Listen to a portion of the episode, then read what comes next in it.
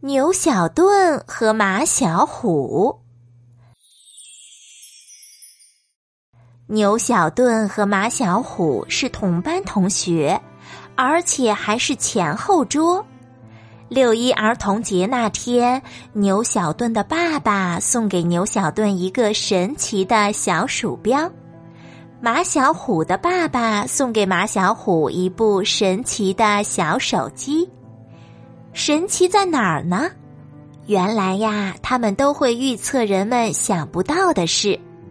只可惜，小鼠标和小手机都非常苦恼，因为他们的小主人都有非常不好的毛病。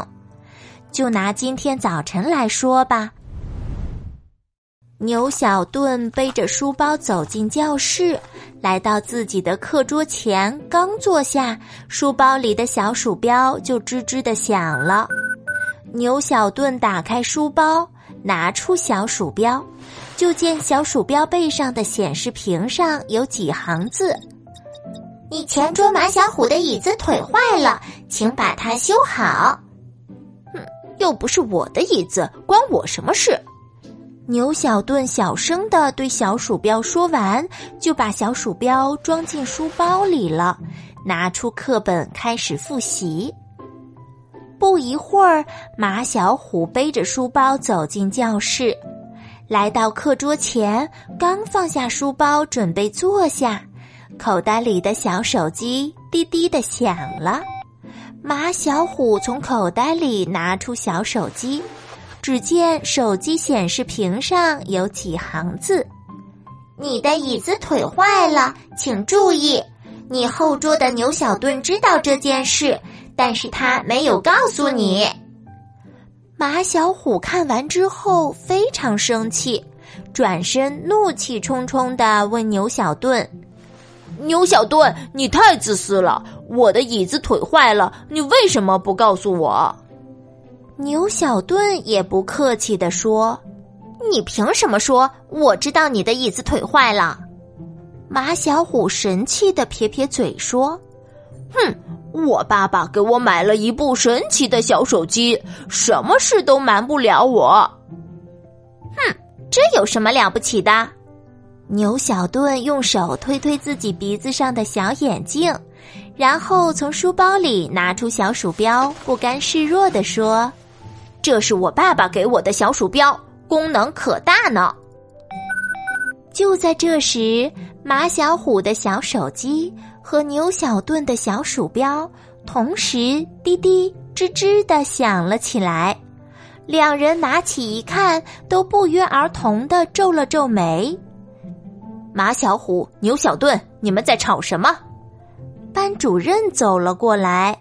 马小虎把小手机赶紧放进口袋里，若无其事地说：“哦，没，没吵什么呀。”牛小盾一边把小鼠标放进书包里，一边小声地说：“马马小虎的椅子腿坏了。”班主任对马小虎说：“那还不去找传达室的王师傅修理一下？”马小虎只好转身搬起椅子走出教室，刚走到走廊，小手机又滴滴的响了。他掏出一看，今天数学课要学习圆周率，你忘记带圆规了。牛小盾有两个呢。马小虎看到之后自言自语的说：“哼，他那么自私，怎么会借给我呢？”班主任走后，牛小盾也坐下来复习功课。小鼠标又吱吱的响了，他拿出一看，今天上午的地理课会改成为语文课，老师让你朗读课文，你没带语文书，马小虎有带。牛小盾自言自语的说：“哼，他那么霸道，才不会借我语文书呢。”马小虎找到传达室的王师傅，把椅子腿修好后，回到了教室。不一会儿，上课铃响了。第一节课是数学课，数学老师让同学们把圆规拿出来练习画圆。马小虎没带圆规，急得抓耳挠腮。马小虎，你在干什么呢？怎么不拿圆规画圆呀？数学老师在讲台上大声的问马小虎。马小虎没敢说自己忘带了。我这里多了一个圆规，你先拿着用吧。后桌的牛小盾从自己的文具盒里拿出了一个圆规，递给马小虎。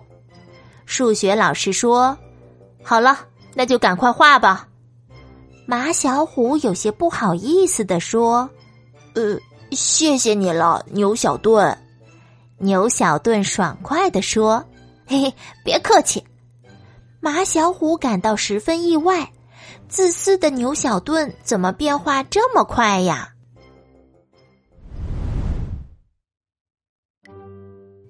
到了上地理课的时候，进来的是语文老师。原来地理老师有事请假，临时把课程调换了一下。果然，语文老师点名牛小盾站起来朗读课文。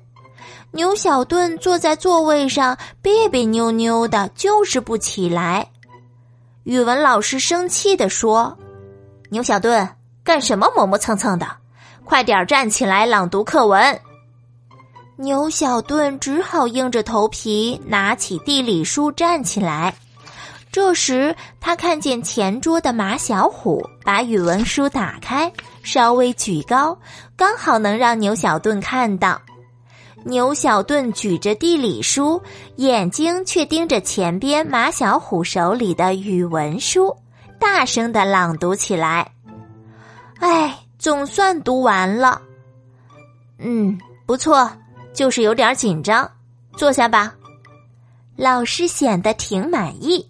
牛小盾一屁股坐在座位上，长出了一口气。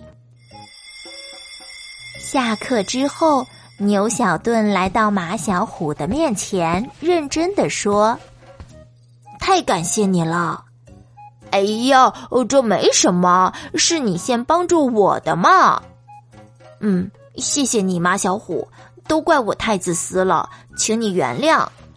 牛小盾不好意思的推了推鼻子上的小眼镜，马小虎也不好意思的低下头说：“哎，呃，不，是我不好，我太霸道了。”到底是怎么回事嘞？原来呀，正当牛小盾和马小虎争吵的时候，小鼠标和小手机同时响了。牛小盾的小鼠标上显示的是：“牛小盾，你太自私了，我不想理你了。”而马小虎的小手机上显示的是：“马小虎，你太霸道了，我不想和你好了。”自打那以后啊，牛小盾和马小虎的关系可好了，自然小鼠标和小手机也成为好朋友了。他们还经常互相发信息聊天呢。